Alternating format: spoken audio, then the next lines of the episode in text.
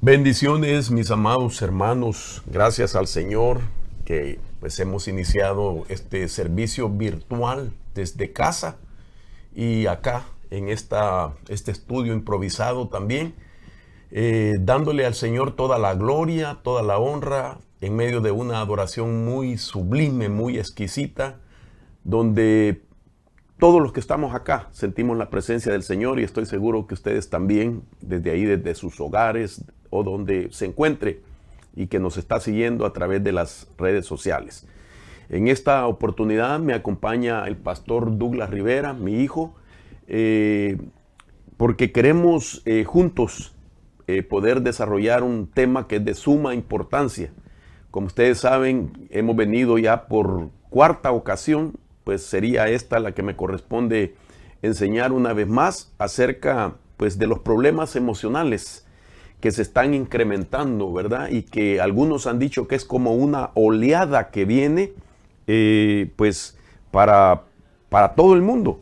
Y sin lugar a dudas, eh, no podemos pasar por alto de que ya en algunos países, en muchos países, quizás en todo el continente, la gente está experimentando también este tipo de problemas, como que fuese, he venido diciendo, eh, un virus también.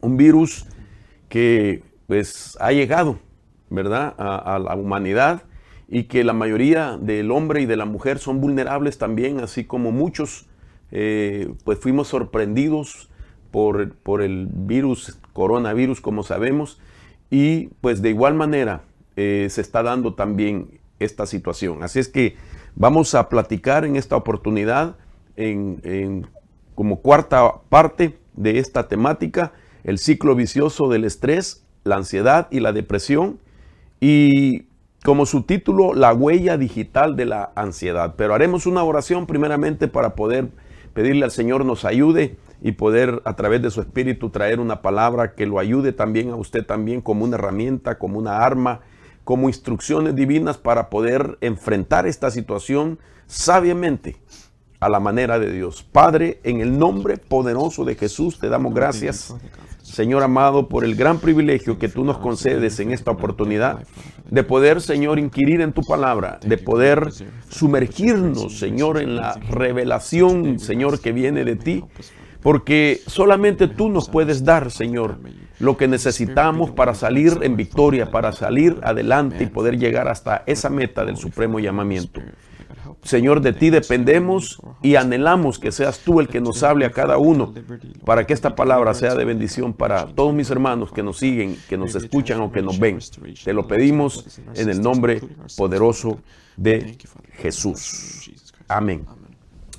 Bueno, eh, una de las cosas que tenemos que ser realistas también es que toda la humanidad va a experimentar eh, una medida de miedos, de preocupaciones y de ansiedad. Eh, todos nosotros eh, pasamos por ese tipo de, de situación. Sin embargo, cuando aquella ansiedad que es normal eh, se convierte en algo extremo hasta el grado de llegar a convertirse en algo crónico, pues no cabe duda que eso causa mucho sufrimiento.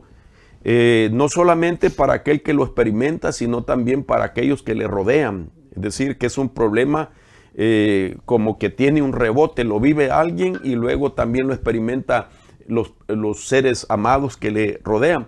Y tampoco ignoramos de que este tipo de problemas, cuando ya se ha convertido en algo crónico, eh, pues produce daños tanto psicológicos como físicos también. De tal manera que eh, creo yo, que todo esto, cuando ya llega a esa medida, eh, quiero decirlo con mucho cuidado, pero es importante decirlo, es que cuando estos males se están dando, no podemos negar que son males de una naturaleza imperfecta, pero que solo Dios, a través de la sanidad y a través de la liberación, nos puede permitir alcanzar eh, pues nuestro bienestar, de tal manera que eso es parte de la obra eh, que Dios está haciendo, es decir, de perfeccionarnos hasta que todos lleguemos también a la estatura del varón perfecto que es nuestro Señor Jesucristo. Ahora, cuando yo miro toda esta serie de situaciones que, que se están dando, eh, pues veo yo la necesidad de que la mayor parte de, de la humanidad necesita eh, ver a la luz de la palabra, ver con los ojos de Dios cómo es que se, que se trata este problema. Porque pues muchos, muchos, muchos han tratado de buscar soluciones que pues organizaciones, eh, digamos, departamentos de salud han proveído con todo su esfuerzo medios para poder auxiliar a estas personas. Digamos, todos los, los recursos que hay para, para que el ser humano, para que el hombre y la mujer puedan alcanzar eh, un bienestar de esta problemática, lo hacen con todo su esfuerzo, lo hacen con todo su profesionalismo, con toda su ética, etcétera.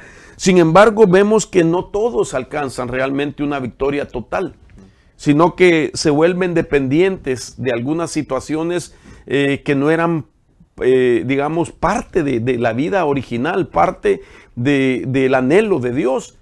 De tal manera que yo creo que cuando llegamos a, a esa realidad es cuando nosotros eh, nos damos cuenta que si Dios no nos ayuda, nadie podría ayudarnos, ¿verdad? Amén. Y entonces por esa razón es que veo yo que el Señor Jesús durante su ministerio, decíamos el viernes pasado cuando comisionó en el capítulo diez, verso uno y diez, verso ocho del libro de Mateo, del Evangelio de Mateo, ahí utiliza, fíjate, una palabra bien interesante porque comisiona a los discípulos y les dice que vayan a sanar. Sí.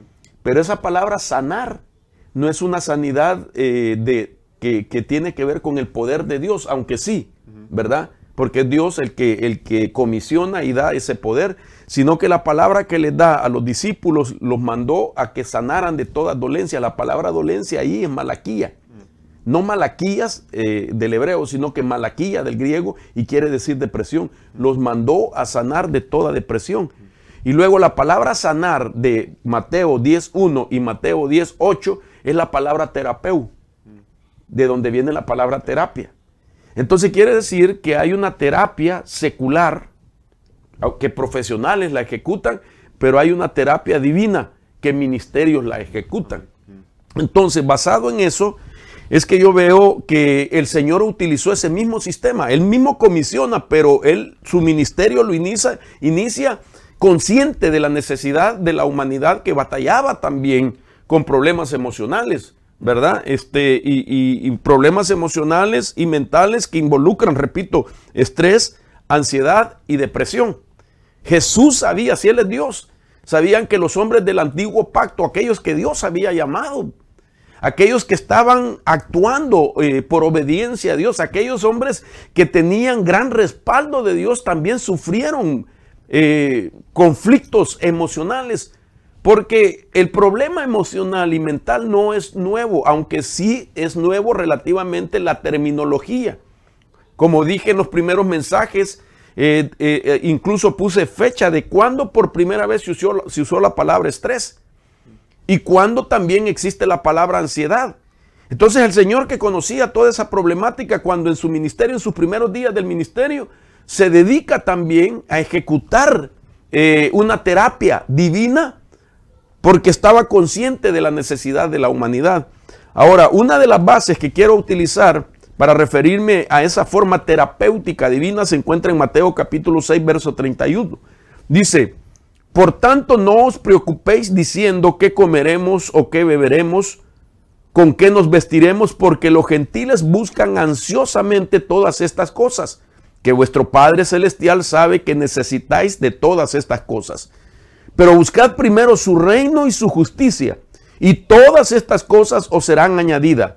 Por tanto, no os preocupéis por el día de mañana, porque el día de mañana se cuidará de sí mismo. Bástale a cada día sus propios problemas. Qué interesante, ¿verdad? Entonces aquí el Señor no estaba solo hablando cualquier palabra, sino que el Señor estaba eh, ejecutando una manera terapéutica divina para tratar con posibles emociones que todos estos, eh, eh, digamos, discípulos o, o multitudes que lo escuchaban según Mateo capítulo seis, eh, entendieran. de que no puedes llegar a tener una percepción equivocada de un futuro porque te vas a angustiar, vas a caer en ansiedad, vas a caer en problemas. Por eso, en parte, dije ya que la ansiedad se define como la realidad observada desde mis procesos psicológicos. Entonces, quiere decir que dependiendo eh, esos procesos psicológicos que el ser humano tiene, desde su infancia en adelante, es posible de que ahí se encuentra la raíz del problema de la ansiedad. Entonces, basado en eso, quisiera pues darte lugar también para que tú nos compartas eh, lo que el Señor te ha permitido trabajar, ¿verdad? Con, en el área pastoral, específicamente con la juventud y todo lo que también el Señor te ha mostrado en la palabra. Sí, interesante. Yo pienso que esto es um, algo que no muchas las iglesias se atreven a tocar, ¿verdad? Y eso yo pienso que es, um, es mal, ¿verdad? Porque la verdad, como, como tú estás diciendo, el ministerio, las iglesias... Muchas iglesias solo quieren hablar de la sanidad física, ¿verdad? Lo que es las enfermedades, pero también no nos olvidemos de que le dicen el mental health, la sí. salud de mental, y porque sí. ahí están las escrituras. Como sí. tú dices, vamos a las raíces de las palabras y no actuemos como que los problemas mentales o la ansiedad o la depresión no se encuentran en la iglesia. Eso se encuentra, somos, todos somos humanos. Um, y, y, y lamentablemente es, es, es un problema que nosotros nos enfrentamos como humanos, siendo hijos y hijas de Dios también. Y um, interesante lo que tú dices de, de, de tener una, no podemos tener una percepción uh, mala del futuro. Déjame dar un ejemplo. Había una, un estudio que se fue dado por Penn State University, donde mira, mira interesante cómo es lo, lo, tu, tu percepción de lo futuro y cómo te, fue, te puede afectar a Ajá. ti. Dice Penn State University que le preguntaron a veintinueve personas um, que, fueron, uh, que iban a ser estudiados por lo que le dicen el General Anxiety Disorder. Eso es, hay diferentes uh, etapas del anxiety, eh, lo más común y lo, el, el, el umbrella de todo le dicen el General Anxiety Disorder. Que significa generalizado de la ansiedad. Uh-huh. General. Y dice, le dijeron que a la gente que estaban estudiando, eran veintinueve personas, y le dijeron que escribieran, mira, escribieron todo lo que ellos estaban preocupados, lo que, todo lo, todas las preocupaciones que ellos tenían, que los escribieran por un mes, ¿ok? Ah, pues los estudiantes los que participaron también um, uh, grabaron o escribieron Uh, el resultado de, de, de lo que estaban uh-huh. preocupados. Y dicen que los, los, los, estu- los estudiosos encontraron que el noventa y uno por ciento de todo lo que la gente había, se estaba preocupada, no pasó. No, no tenía nada que ver. No tenía nada que ver. Y dicen, hasta las cosas que sí pasaron, no tenían el mismo resultados que ellos pensaban que iban a tener. Uh-huh. Uh, y, y cuando le dieron... Uh, cuando les dieron los resultados diciendo, mira, el noventa y uno por ciento de las cosas que tú estabas preocupados eran inexistentes. Dice que los síntomas se, pues, se empezaron ahí. Ah, qué tremendo. Eso es de Penn State University, eso lo pueden encontrar, eso es público. Wow, imagínate qué interesante, o sea, de que esa percepción empezó a provocar dentro del organismo ciertos síntomas que cuando se dieron cuenta que aquellas cosas que por lo que ellos estaban enfocados en preocupación no existía. No. Y entonces eso es exactamente. Y por eso, como tú dijiste, que, que t- tanto que es espiritual, mental, pero también puede ya afectarnos en lo físico. Ah, pues imagínate que hasta los síntomas, mira como el poder de la mente, el poder de la mente que hasta los, las preocupaciones pueden causar síntomas, que solo cuando te das cuenta que no son de verdad, sí. se van. Imagínate, a mí me llamó la atención ahorita que estabas diciendo, dijiste dos, dos cosas bien importantes, muchas cosas importantes, pero esta quiero resaltarla porque dijiste, muchos ministerios se ocupan solo en la sanidad del cuerpo y no en la sanidad mental. Mm. Como que, como que, como que la mente no tiene una importancia. Sí, es parte del cuerpo. ¿Eh? Imagínate, ¿de qué serviría que la gente se sane del cuerpo si batalla con una, con una mente, pues, em, digamos, problemas emocionales y mentales? Eso significa que aunque se hayan sanado del cuerpo, tarde o temprano, aquello va a regresar. ¿Ah? Porque la mente también hay que darle importancia. Y yeah, había un testimonio de una hermana que, que, que fue al, al, al doctor y tenía un montón de síntomas, un montón de síntomas. Y mira cómo es Dios, que eso es un doctor secular. Que cuando no le encontraban nada, le dijeron, ¿tú tienes uh, creencias? ¿Tienes fe? Y que le dijo, sí. Dijo, mm, Uh, te recomiendo que mejor vayas a hablar con tus pastores. Wow. Porque estos síntomas no es de una enfermedad en tu cuerpo, es una enfermedad en tu mente. Tremendo. Mm. Fíjese, eh, por eso yo vuelvo a la carga, ¿verdad? En, en decir, eh, como decía el día viernes, que realmente a dónde va a correr la gente, a dónde va a ir la gente. Mm. En primer lugar, nosotros somos la, dice que la iglesia, el creyente, es la sal de la tierra. Mm. Ok, luego también la iglesia tiene que ser una ciudad de refugio. La iglesia tiene que ser una puerta, porque Cristo es la puerta, de, ¿verdad? Donde ellos puedan entrar y encontrar una solución a ese problema. De tal manera eh, que no podemos, eh, digamos, poner una barrera ante esa realidad y pensar que todo el evangelio está centrado solamente en, en, el, en, el, en el ejecutar el poder de Dios para sanar el cuerpo, pasando por alto la necesidad de la sanidad de la mente, ¿verdad? Mire si no es importante este tema. Y quiero repetir al- algunas cosas para poder ir, ¿verdad? Este, desglosando todo lo que tenemos para enseñar este día.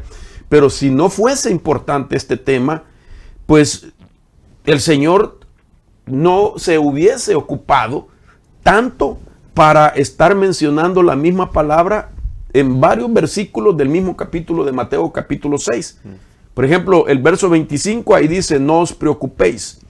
El verso veintisiete dice, ¿y quién de vosotros por ansioso? ¿Verdad? Es decir, se vuelve a mencionar la palabra ansiedad. Eh, el versículo veintiocho dice, ¿por qué os preocupáis? Y el verso treinta y uno, no os preocupéis. Entonces estamos viendo que el Señor estaba consciente de, esa, de ese problema al, al inicio de su ministerio. Mm. Y, y al inicio de, de, de la formación de, de aquellos discípulos, porque sabía el Señor que si no se trata este, este asunto en, en, su prim, en su primer momento, si no se le da prioridad al, al, al problema emocional y mental en la iglesia, en los líderes, en los discípulos, en nosotros como ministerio, eso eh, podría ser un obstáculo con mm. el que el Señor Jesús también se iba a encontrar. Mm. Así como nosotros como ministros, esos, esos son los obstáculos que encontramos de gente que tiene potencial, que tiene habilidades, que tiene dones, pero batalla con estas cosas, sí. de tal manera que no los pueden eh, desarrollar, mm. eh, digamos nosotros ministerialmente. El problema uno como ministro, tener ese conflicto. Hacia dónde lleva, ¿verdad? Mm. Todas las noticias que hemos oído de tremendos hombres de Dios que han tomado una decisión equivocada. Sí, claro, la, siempre la ansiedad. Y el enemigo sabe lo que hace, ¿verdad? El mm. enemigo sabe lo que hace porque la ansiedad y la depresión, que yo le digo, es como una cárcel. Mm-hmm. Una cárcel que, la de, de verdad, como tú dijiste, es, um, es como un suppressor, sorpresa, ¿así se dice? Ajá, una carga. Ajá, y, y, y mantiene la, la potencial. Y siempre le digo a mis jóvenes, más que todo, le digo a lo, el enemigo nos ataca a los jóvenes porque las, a, los, a los jóvenes nos ataca mucho con la ansiedad y con la depresión, especialmente en esta generación que estamos viviendo, que tenemos social media, tenemos Twitter, tenemos Instagram, tenemos Facebook y, y cada día se están comparando. Y, y muchas cosas que afectan y que causan la ansiedad y la, y la, la depresión, pero es como el enemigo lo usa para parar la potencial, porque el enemigo conoce la potencial que usted tiene. Sí. Y siempre y cuando usted, usted batalla, uno batalla en la mente, ¿cómo va a poder ayudar a otras gentes? ¿Me entiende? Es, es, siempre, si la gente va a hacer un esfuerzo, pero siempre va a estar eso atrás de la mente. Y, y es, por eso es importante saber tener la llave y abrir todo eso. Sí. Ahora, mire, eh, quisiéramos también explicar, por ejemplo, que hablar de la preocupación es... Eh, referirnos a la ansiedad. Por ejemplo, considerando estas versiones que estamos leyendo, eh, quiero dar eh, algunos conceptos. Por ejemplo, la raíz de la palabra preocupación se encuentra en la palabra ansiedad. Oiga lo que acabo de decir, mm. que la raíz de la palabra preocupación se encuentra en la ansiedad, porque la palabra preocupación en, en su propia raíz del, del, del original hebreo y del griego no aparece en la Biblia, mm. sino que la, la, porque la palabra preocupación es una palabra moderna que tiene un término psiquiátrico. Mm. Esto lo expliqué el día viernes. La palabra original donde el Señor está diciendo no os preocupéis, no os preocupéis, es la palabra merinao. Mm. La palabra merinao lleva implícito algo que trata con la mente. Es, o sea, esa palabra, merignao, es la que los intérpretes modernos le pusieron eh, preocupación, pero la preocupación no, ex, no existe en la Biblia. Wow. Como no existe también la palabra eh, casualidad, en, en, la, en el hebreo no existe la palabra casualidad, mm. hay propósito. Asimismo, esta palabra no existe en la Biblia, sino que los intérpretes, como ya, ya era un término psiquiátrico mm. y ya se había vuelto muy común y muy popular, entonces se lo añaden a la iglesia, a la, a la Biblia. Mm. Pero mire de dónde viene esta palabra merignao. Palabra merignao, repito, que se usa por preocupación, pero no es la raíz. Está formada por dos palabras. La primera es merizo, que quiere decir dividir o dividido. Mm. Y la segunda es mente o mentalidad. En otras palabras, la ansiedad. Es como que hace que la persona esté dividido ah. en su mente. Mm. Y de ahí vienen los problemas de la, de la personalidad, ¿verdad? Yep, el, el bipolar y todo. El bipolar. Eso, psych, uh, uh, ¿Cómo se llama? La, la, la, la esquizofrenia, esquizofrenia, la bipolaridad. Y puede llegar hasta, hasta, hasta digamos, la demencia, yep. mm-hmm. ¿verdad? Y todo eso. Entonces, esto es importante porque vamos a, a, a, a centrarnos entonces... A, a definir conceptos de la preocupación, pero usted entienda lo que se está hablando de la ansiedad. Por ejemplo, eh, la preocupación es la idea irracional y distorsionada que colocamos en nuestro sistema mental. Quiere decir que uno mismo se lo coloca. Uh-huh. Es decir, que comenzamos a pensar en algo que no es real y aceptamos lo peor por adelantado. Mm. Y tercero, la preocupación nos hace pensar que algo malo nos será proveído. Mm. Como que, como que va a llegar eso malo que estamos pensando.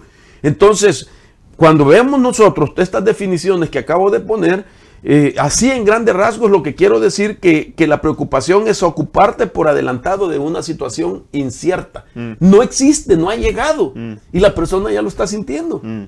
¿Verdad? Sí, sí. Ocuparte en el futuro con temor, con miedo y con desconfianza. Mm. Entonces, ¿dónde queda nuestra fe ahí? Yep.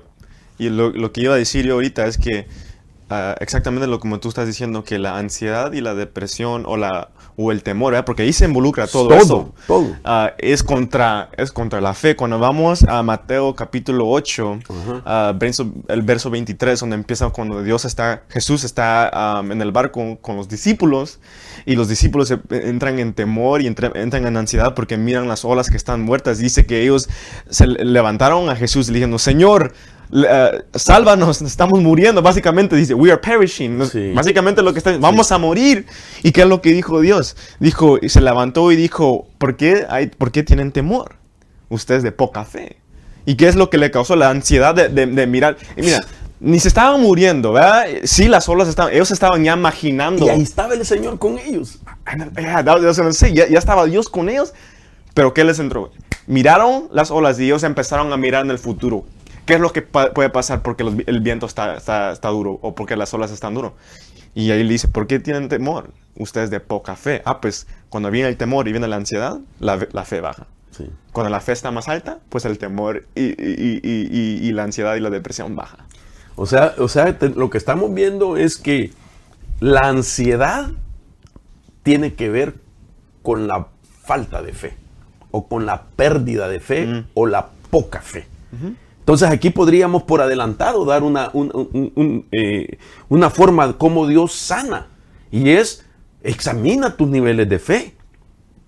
Y con base a eso, puedes hacer la oración que hicieron sus discípulos al Señor. Señor, auméntanos la fe. Mm. Porque hay niveles de fe. Por ejemplo, está los que no tienen fe, el que tiene poca fe, el que tiene fe y el que tiene una gran fe. Mm. Entonces, ahí podemos ver nosotros en estas cuatro cosas que acabo de decir, nuestra oración, cuál debe de ser. Mm. Porque ciertamente la ansiedad atrae temor. Es un círculo vicioso. Es un ciclo vicioso, ¿verdad? Uh-huh. Si, si, si alguien está batallando con un, un alto nivel de ansiedad, entonces eh, va a temer. El temor lo lleva a la ansiedad. La ansiedad lo lleva al temor. Y quiero decirle algo. Tiene que haber una separación de eso. Sí. Porque no puede trabajar el temor con la fe. Uh-uh. Son polos opuestos.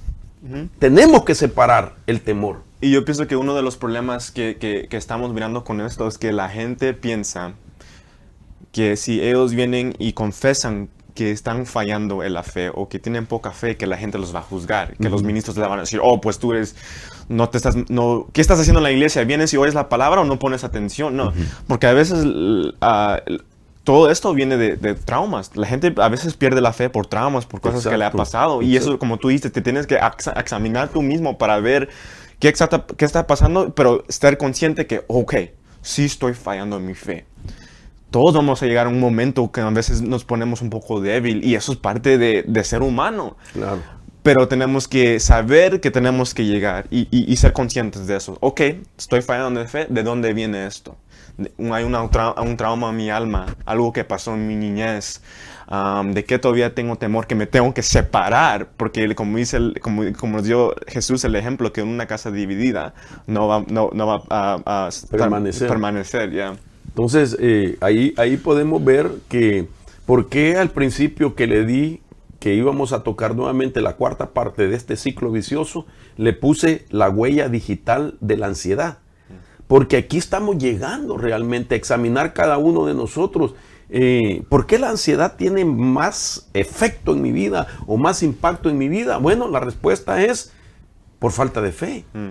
que hay que incrementarla. Amén. Cuando uno habla de, como decía eh, Douglas, cuando uno habla de reconocer que no tiene fe, no es para juzgar, no, no, es, no, no va a ser eh, un acto de juicio sí. o, o señalarte, sino que es para que la persona le dedique eh, más atención a su fe uh-huh. y buscar las formas como se incrementa uh-huh. la fe, ¿verdad? Uh-huh. Ahora, otra de las cosas que me llama la atención a mí también, que estamos paso a paso llevando a cabo este tema, es que no solamente una persona cuando vive ansiedad está eh, haciendo una mala percepción de, de un futuro con, con imaginaciones de cosas malas, sino que lo más tremendo es que lo habla. Mm, lo confesa. ¿Verdad? You, yeah. y, y, y mire, eh, esa es una cosa, de que alguien hable, ¿verdad? De, de, de, del problema, pero como para darle mayor peso de que lo que está esperando así vendrá. Mm. No es una confesión de, de decir, eh, eh, tengo este problema, ayúdeme, sino que hace una confesión como para enfatizar o para, para, para insistir, es la palabra, de que le va a pasar algo malo. Ahora, ¿por qué es importante entender esto? Porque la preocupación o la ansiedad se va a valer también de lo que yo le llamo el dialogismo. Ahora, es una palabra griega que quiere decir pe- pensamiento. Mm. Pensamiento en griego es dialogismo. Entonces, sin embargo, el dialogismo nos deja ver, de esa palabra del, del griego que es pensamiento, nos deja ver que es como que uno está hablando con sus pensamientos pero sin mover la boca. Mm. Y entonces, ¿qué significa? Que es así como, como se está desarrollando eh, con mayor gravedad y énfasis mm. eh, aquella idea mal concebida. Mm. Por ejemplo, quiero, quiero explicarlo así. La mayor contribución para la preocupación personal es el hablar para sí mismo. Ahora, miren por qué es importante. Porque resulta que cuando usted y yo hablamos, así como estamos hablando ahorita con, con mi hijo Douglas, eh, el ser humano así, pausadamente, eh, en una conversación regular, habla aproximadamente de ciento cincuenta palabras a doscientas por minuto. Mm. Así como estamos hablando, en un minuto podemos hablar doscientas palabras. Wow. Sin embargo, cuando nosotros dialogamos, es decir, cuando en dialogismo, perdón, no diálogo, dialogismo, cuando el ser humano piensa, habla para sí y habla pensando entre mil trescientas a dos mil palabras por minuto. Mm. O sea que hablamos más pensando que articulando palabras, entonces mm. nos hacemos más daño. Por mm. eso el pensamiento eh, eh, es, eh, es, y por esa razón es que se habla de enfermedad mental. Mm. Porque resulta que la enfermedad mental se da como consecuencia de pensar, mm. digamos, en eso er- errado, equivocado. Y es como que la persona se inyectó una dosis de veneno a sus pensamientos. Mm. Mm. Interesante. ¿Verdad? Uh, quiero decir esto rapidito. Es uh, estimado que nosotros tenemos cincuenta mil a setenta mil pensamientos por día. Y si solo estamos pensando en nuestras preocupaciones y en cosas negativas, ah, pues estos, estos pensamientos ya se convierten en una fortaleza que ya no fácil se puede quebrar, ¿verdad? Porque hay algo diferente cuando em, empezamos y lo quebramos en, en el principio, uh-huh. que, que, que ya es una vida larga con, con estos pensamientos, es que nos estamos como ajustando eh, uh, el cuerpo, nos estamos uh, creating a habit, un hábito, ¿verdad? Uh-huh. Um, y cuando la mente entra a un ciclo de pensamientos, que nos mant- y, uh, en un ciclo de pensamientos, pues ahí nos mantiene en ese estado de, de ansiedad y depresión. Y un fil- uh, es un philosopher, un, un, un filosófico bien famoso que se llamaba William James, dijo esto, y eso es de la ciencia, no estamos hablando de la Biblia, dijo él, un hombre puede alterar su vida alterando su pensamiento, diciendo, a man can alter his, his, his um, life by altering uh, his thoughts. Y dice, uh, pues si nosotros... Um, los pensamientos que nosotros tenemos negativos, siempre tenemos que buscar re- reemplazados con, o sea, que sean reemplazados con pensati- uh, pensamientos bueno. buenos, positivos, más que todo, como estamos hablando de Dios, cosas de Dios. Y eso es lo que vemos exactamente en la vida de Elías, cuando uh, Elías entró a un estado. Porque en la, podemos mirar por sus síntomas. Los, do, los, sí. los, los, escolo, los estudiosos y los doctores dicen que Elías entró a un estado de depresión uh-huh. por los síntomas que él tenía. Lo que pasó es que él estaba tanto pensa- pensando en la persecución de Jezabel. Y mira, no lo venció hasta que subió al monte de Dios. Y tuvo, tuvo una conversación con Dios, estuvo en la presencia de Dios. De ahí es cuando las cosas empezaron a cambiar. Claro. Pero, pero como él estaba pensando en la persecución, mira, como, aunque mira, este hombre, mira los milagros que hizo. Tremendo. Y todo, y todo el poder que Dios le había dado, solo en pensar en la persecución. Se llenó de, se llenó de, de, de temor.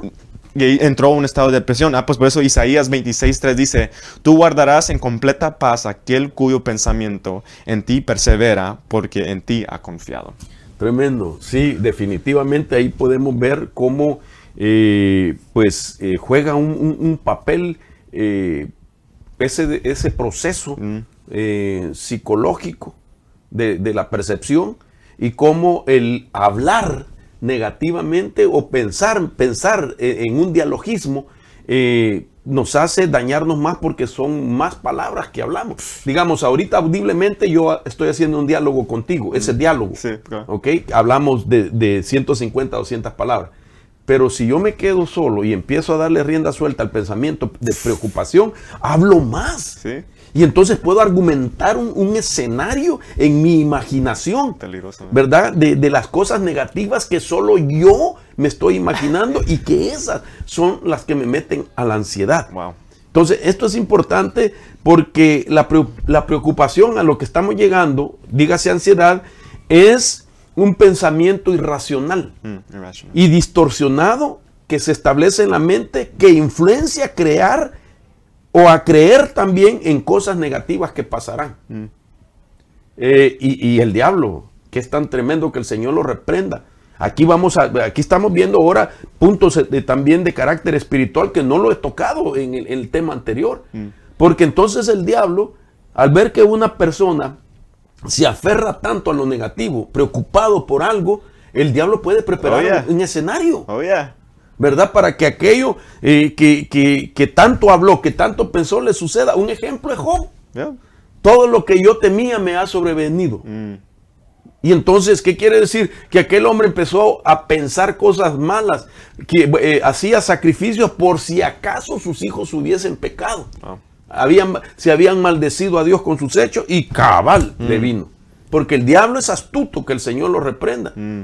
Es decir, que en vez de confesar todo lo puedo en Cristo que me fortalece, diga el débil fuerte soy, me levantaré en el nombre de Jesús. Entonces, eh, y empezar a hablar solo lo negativo. Entonces, mm. como, así como Dios, cuando tú confiesas su palabra en fe, Dios hace que sucedan las cosas. Dios. Pero si uno confiesa negativamente, entonces el diablo hace que, que, que sucedan las cosas. Mire, lo interesante es lo que tú estás diciendo, porque yo apenas di un, un, uh, un estudio a los jóvenes y hablamos de, de, de, del poder de confesar, ¿verdad? Aunque no estamos, sí, hay, hay la confesión de palabra, pero como nosotros estamos hablando, es, es un, un conf, confesar internamente, porque claro. solo porque no lo estás diciendo con la boca, no significa que, los, claro. que lo estás confesando. Ahora, la palabra confess, en inglés, confesión, viene de la palabra homologio. Homologeo, sí. Y dice que, mira lo que significa, dice um, hablar de lo mismo y llegar a un acuerdo. Amén. Ah, pues, y, y, y, ah, pues lo que estamos haciendo es que cuando estamos confesando, el enemigo es el, es, es el, es el, el rey de la oscuridad, ¿verdad? Uh-huh. Ah, pues cuando nosotros estamos pensando cosas negativas, lo que le estamos diciendo al enemigo, sí, yo estoy de acuerdo. Tremendo. Con, con la oscuridad, yo estoy de acuerdo con las mentiras que tú me estás diciendo. Wow. Tremendo, Crazy. Qué bueno está eso. O sea que como... Como él es la fuente del mal, él, él lo que atrae es la, lo malo. La Biblia dice que a ver claramente que de Dios no puede salir nada malo. Entonces, y si uno se... ¡Qué tremendo eso que acabas de decir! Si uno se preocupa tanto y habla tanto de lo malo, entonces, según la palabra confesión, que es neutral, porque uno puede confesar lo bueno y puede confesar lo malo, puede confesar lo de Dios o puede confesar lo del, lo del enemigo. Y como decía Douglas, la palabra homologeo es... ponerse de acuerdo con alguien que es si, semejante. Uh-huh. Porque la palabra homo es semejante. Sí. Uh-huh. Logeo es palabra. Uh-huh. ¿Verdad? Como quien dice, yo con, reprendo, ¿verdad? Yeah, reprendo. Pero, pero como que alguien, como que alguien diga, eh, eh, me va a pasar esto malo. Entonces, no es eso lo que quiere el diablo, eso sí. Es lo que estás diciendo tú. Entonces, se está hablando como él. Y cuando estamos hablando, como ya hemos estado hablando desde el principio de, de la cuarentena, de las, de, que las palabras fueron hechas con una autoridad jurídica. Sí. Ah, pues ahí le estamos dando al enemigo un, una llave, diciendo, ok, llegamos a un acuerdo y aquí está la llave. Para moverte en mi vida, para moverte en mi mente. Claro, la persona, la persona es eh, inconscientemente, pero estos son principios. Es que estamos viendo cómo es que Dios sana, mm. sin que hubiese intervención, con todo el respeto, mis hermanos. No estoy eh, minimizando esa labor tan, tan este, pues, fuerte que hacen, ¿verdad? Los psicólogos, los psiquiatras, no lo, no lo estoy minimizando. Pero, pero me llama la atención de que lo que estamos hablando es poder llegar a, a las raíces, a los problemas. Porque aquellos hombres del antiguo pacto y los días de nuestro Señor Jesús no existían los antidepresivos. Uh-uh. No existía ni, ningún fármaco, ninguna droga, vaya, legal, que les pudiese ayudar a ellos, sí. ¿Verdad? A, a producir aquellos químicos del cerebro que son los que se, los que se han gastado o se han eh, afectado. Y aunque hayan psicotrópicos y todo eso, es un, un pseudoquímico el que produce, no es químico original. Uh-huh. Y entonces eh, tiene que haber una solución de, la, de parte de Dios, una instrucción. Y la Biblia lo dice, volviendo al punto de hablar, mire lo que dice la Biblia, Proverbios doce veinticinco dice, la ansiedad en el corazón del hombre lo deprime. Wow. Yeah. Proverbios doce veinticinco, más la buena palabra lo alegra. Mm. Una, una, una palabra de Dios, una palabra que te dé esperanza, una palabra que te active en la fe. Por eso es importante incluso que las personas que sufren ansiedad eh, mejor socialicen o hagan comunión, compañerismo con gente de fe, no con cualquiera. Por eso la palabra dice, o en inglés así le dice, bad company corrupts. Bad uh, company corrupts. Uh-huh. Una mal compañía corrompe. Uh-huh. Es lo que dice la escritura. Uh-huh. Entonces, lo que queremos, lo que queremos ver es esto, que una persona, eh, mire, no puede quedarse así de brazos cruzados. Busque gente que lo inspire. Sí. Busque gente que lo motive en el sentido, pues, eh, propio de la palabra. Eh, trate de buscar gente que le enseñe. El problema muchas veces es que el que está ansioso, porque llega a todos los niveles. Sí.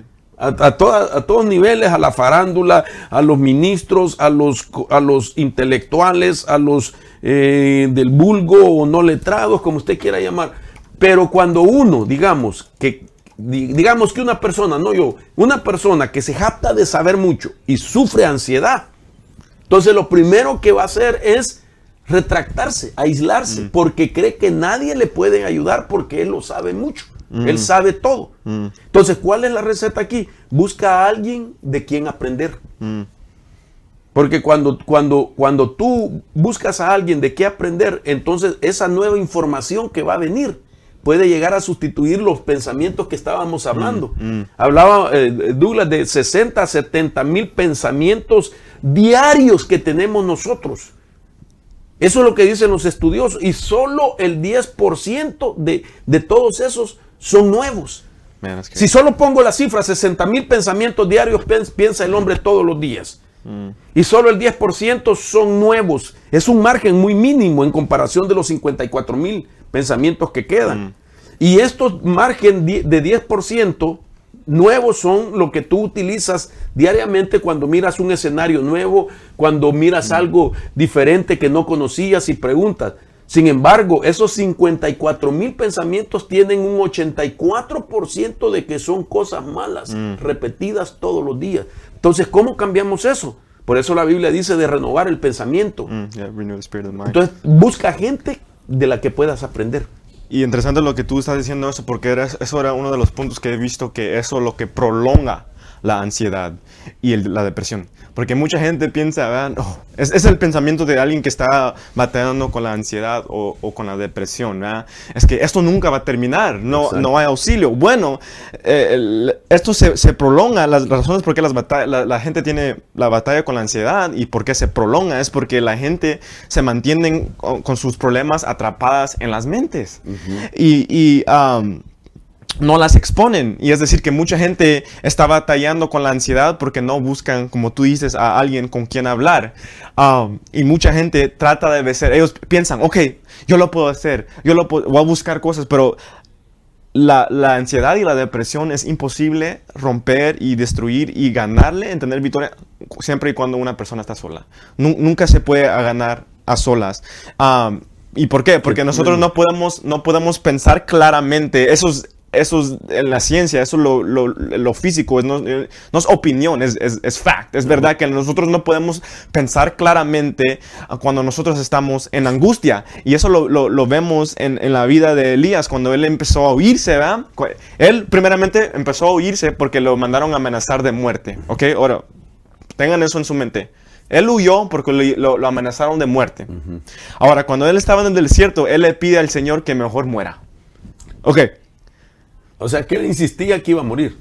Y, y, y, él, él, y él pidió la muerte. Él estaba huyendo de la muerte y, y llegó al desierto y, pegó la, y, y llegó que mejor lo, lo mate Dios. Eso no era verdaderamente, verdaderamente el deseo de Elías. Porque si eso fuera el deseo de Elías, él se hubiera quedado y dejaron que... que, que, que lo sí. Ah, pues por... por Por la angustia que él tenía, no podía pedir claramente. Y es por eso que la gente lucha contra la, contra, uh, contra la angustia emocional y espiritual. Alguien siempre tiene que intervenir. Y también lo miramos con la vida de Elías. ¿Qué pasó?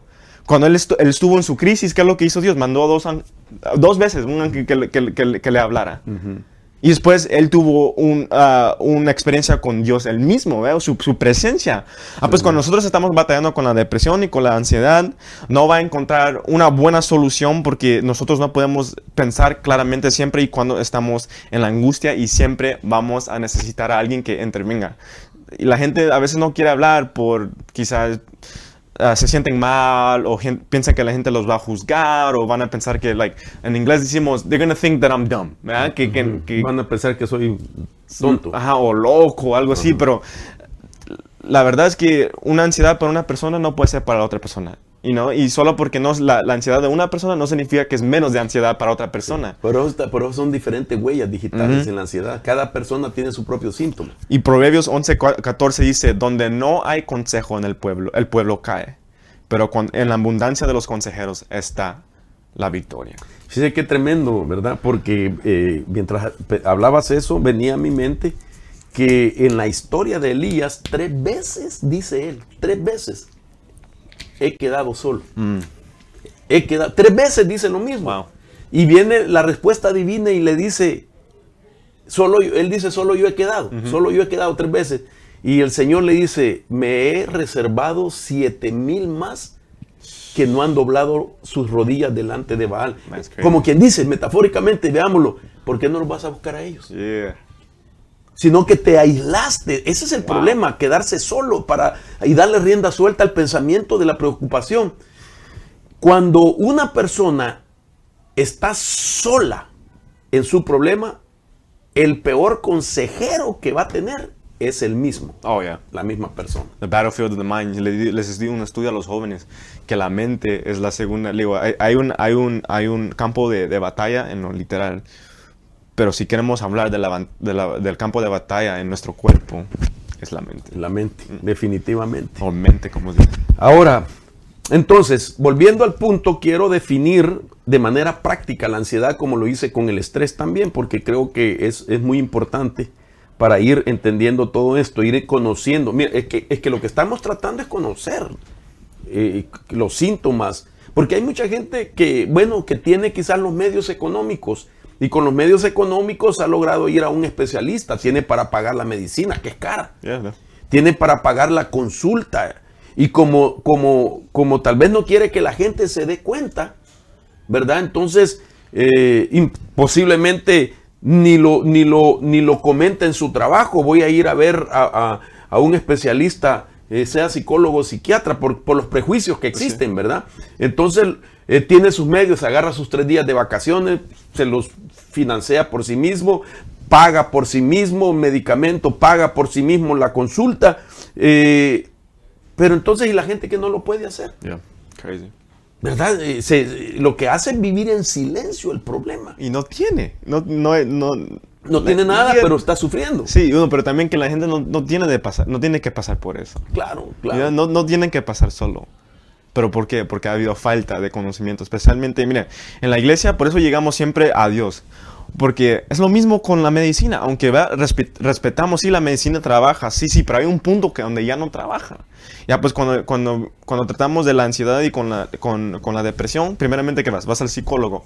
Que es, nosotros tenemos amigos que son psicólogos. Y sí, el, bueno, sí. Pero cuando ya no tienen respuestas, ¿qué es lo que van? Los mandan al psiquiatra, right? The psychiatrist. Uh-huh. Y es cuando empieza la medicina. Y la claro. medicina es ya es básicamente decir, ya no hay, ya no hay opción, ya no hay sanidad. Ah, pues ahora te vamos a tapar. Es un suppression, es, es una mentira, es solo como una, como una curita que te ponen. Claro. Sí, porque Por, no, no, no, no, llega, no llega a la raíz. Y por eso es importante que las iglesias toquen de esto, porque ahí podemos llegar hasta la raíz. Fíjate qué interesante, ¿verdad? Porque hay un paso, es que yo veo de que muchas veces nosotros tenemos que ver, eh, eh, digamos, de la palabra eh, con una lógica espiritual, algunos versículos. Yeah. Dice Pablo, le dice Pablo a Timoteo, en la epístola a Timoteo, le dice, porque Dios no nos ha dado un espíritu de temor, sino de amor, de poder y de dominio propio. Mm. Pero, ¿qué quiere decir cuando usted...? A mí me llama la atención la Biblia en inglés. Mm, sound mind. Sound mind. Mm. Y la palabra sound mind es una palabra psiquiátrica que mm. quiere decir salud mental. Mm. Entonces, ¿cómo es que alguien va a tener dominio propio si no tiene una mente saludable? Mm. Una mente sana. Fíjense, entonces, hay términos que nosotros los espiritualizamos demasiado. Yeah. El dominio propio, pues Dios, Dios da ese dominio propio. Es, un, es una dádiva de Dios. Pero, pero el, la dádiva de Dios de dominio propio quiere decir una mente saludable. Sound mind. Entonces, ¿qué quiere decir? Que Dios nos sana de la yeah. mente. Amén. Dios nos puede sanar. Amén. ¿Verdad? Si no te vas a hundir en un problema porque no tienes para pagar medicina, porque no tienes para pagar un, a, a, a, eh, la consulta, porque no puedes eh, dejar de trabajar. Mm. Dios te amén, puede sanar. Amén, amén. Dios no, Dios, para Él no hay nada imposible. Thank you, Jesus. Entonces, una de las cosas va a ser tu fe. Amén. Tu fe, tienes que separarla de tu temor. Ahora, volvamos al punto de las definiciones prácticas de la ansiedad. Entonces, dije ya que, entonces que la ansiedad es un temor anticipado de algo que no existe y que la mente específicamente desde la corteza prefrontal, aquí donde está el razonamiento, lo imagina causándole la ansiedad. La ansiedad también es una emoción. Uh-huh. Y oiga esto, la ansiedad, dije el viernes y lo repito, es como un monstruo mm. que vive en el interior y se alimenta de adrenalina. Wow, crazy. Ahora, todos tenemos niveles de adrenalina. Mm. La adrenalina aumenta cuando, cuando la adrenalina, digamos, es normal eh, su, su, su, su fluir. Pues lo que hace, pues nos beneficia porque lo que hace es que aumenta el ritmo cardíaco, yep. eleva, eleva la presión arterial, y aumenta el suministro de energía. Por ejemplo, el cortisol, que es la hormona del estrés, eh, ¿qué es lo que hace? Bueno, aumenta azúcares, mm. glucosa, that's good. ¿Verdad? Eh, en la sangre aumenta el uso de, de, de su cerebro de glucosa y aumenta la disponibilidad de las sustancias que reparan los tejidos. Oh. A, a, esa, a esa medida la adrenalina es normal. Pero cuando hay un exceso de adrenalina, entonces el problema comienza cuando, cuando esta situación se prolonga mucho tiempo, se queda atrapado en el tiempo. Entonces la activación de adrenalina a largo plazo, entonces lo que hace es que haya una, una respuesta de nuestro sistema, ¿verdad? Al estrés, que ya no es normal, y posteriormente se da un exceso de cortisol y de otras hormonas del estrés que pueden alterar el equilibrio, provocando problemas de salud, mm. como cuáles: la ansiedad, la depresión. Mm. Imagínense que cuando una persona sufre depresión va a tener problemas digestivos, yeah. eh, enfermedad del corazón, problemas del sueño, aumento de peso, sí. y memoria y concentración deteriorada. Ahora, creo que esto que quiero poner en pantalla es cómo todo nuestro sistema se puede afectar cuando una persona vive ansiedad y daña el cuerpo. Porque, repito, cuando aquello comienza a ser prolongado, entonces causa unos impactos en cada órgano. Quiero que vea esto. Por ejemplo, aquí más o menos una anatomía, ¿verdad? Eh, note usted lo que, lo que, lo que hace la adrenalina. Cuando, cuando es prolongada la ansiedad, cuando es prolongado eh, el temor, cuando es prolongado la preocupación. Entonces, ¿qué es lo que hace? El corazón late rápidamente. Quiero, quiero que lo vea usted y vamos a ir leyendo. leyendo. Las partes. El corazón late rápidamente. Eh, la respiración se apresura a tomar más oxígeno. La respiración aumenta la temperatura del cuerpo. El hígado libera azúcar a la sangre para agregar energía. La presión sanguínea aumenta. Brazos y pies reciben energía sanguínea extra. Y el estómago, los vasos se oprimen, obligando a la sangre a ir a otro lugar. Ok, esto es lo que pasa cuando una persona vive en ansiedad. Todas estas partes de su cuerpo son afectadas en, en niveles exagerados. Ahora, veamos entonces lo que produce. Repetimos que la ansiedad va íntimamente ligada al temor. Entonces hay una psicología del temor. ¿Qué es lo que pasa cuando una persona empieza a tener temor y ansiedad? Entonces hay un constante estrés y ansiedad en el hombre por causa de ese temor. Entonces mire qué es lo que afecta ahora. Ya vimos las partes interiores. Memoria deteriorada. Wow, that's crazy. Alta presión de la sangre. El sistema inmune lo debilita y se pueden producir úlceras estomacales. Wow. Yeah. Entonces, por eso decíamos al principio, eh, Pastor Douglas decía, solo nos enfocamos en la sanidad del cuerpo, pero no queremos ver la sanidad mental. Porque ¿de qué sirve llevar una sanidad en el cuerpo si nuestra mente no, no recibe un, un poder de Dios para ser sanado en una terap- te- terapia divina? Entonces, el, el, nuestra misma ansiedad vuelve a enfermar. Yeah. ¿Verdad? Y por eso hemos visto, ¿verdad?, lamentablemente, unos pastores quitarse la vida. Tremendo, triste. Porque eso. ellos se miran, se miran bien de afuera y se terminan quitando la vida porque los ministerios no han, no han tocado esto. No, se, mejor, mejor prefieren que alguien más de afuera lo, lo, lo toque. Sí. ¿Ya? Y, y sí, pero también la iglesia. Eso es lo que miramos. Dios nunca dejó a, a ninguna pers- persona desamparada. También vimos que el Padre le mandó ángeles ministradores a Jesús cuando sí. estuvo en el desierto, cuando estuvo en angustia antes sí, de fue sacrificado. Sí, es verdad. Es crazy. Sí, es verdad. Entonces, veamos la cuarta definición de, de, de la ansiedad de manera práctica. Por ejemplo, la ansiedad produce una re- reacción, lo que acabamos de enseñar, el cuerpo también, eh, psicofisiológica, de activación intensa del sistema nervioso central y de todo el organismo. La ansiedad son trastornos que se caracterizan por presentar un miedo o ansiedad intensa o preocupación excesiva. Y ya dijimos, la ansiedad es un fenómeno de percepción. Y también, por último, la ansiedad es la realidad observada desde mis procesos psicológicos. Ahora, fíjese qué interesante, en, en este número siete, la realidad observada desde mis procesos psicológicos. Mm. Ahora, ¿qué quiero decir con esto? ¿Por qué es de suma importancia? Porque cuando una persona es afectada a sus procesos psicológicos, digamos su percepción, el ochenta por ciento de, de mejor dicho, hay, va, se van a dar, existe el ochenta y tres por ciento por ciento de nuestras acciones, de nuestras decisiones, mejor dicho. Cuando una persona tiene una percepción equivocada, va a tener un ochenta, un ochenta y tres por ciento va a tomar decisiones de acuerdo a su percepción. Mm. Pero haberlo dicho bien, mi percepción equivocada puede producir en mí que el ochenta y tres por ciento, ochenta y tres, sí, ochenta y tres por ciento de mis decisiones mm. son tomadas en base de la percepción equivocada. Okay. Casi todo el cien por ciento de tus decisiones son afectadas por la percepción equivocada. Crazy. ¿Y sabe cuánto basta para tomar decisiones eh, equivocadas por la ansiedad? Cuatro minutos nada más basta. Cuatro minutos basta para tomar una decisión equivocada. Mm. No mucho, cuatro minutos. Pero el ochenta y tres por ciento de las decisiones equivocadas vienen por la percepción equivocada que tiene la persona. That's crazy. Entonces, basado en esto, creo de que nosotros tenemos que buscar, ¿verdad? Eh, eh, en, en la palabra, la manera como es que Dios nos sana. Mm. Y la mejor forma es entendiendo, hermano, lo vulnerable que somos. Yeah. Lo vulnerable que somos. Sí. Esto es como armar nuestra vida con la armadura de Dios, ¿verdad? Sí. Eh, si te pones una parte y, y menosprecias otra, sos vulnerable en esa parte. Sí.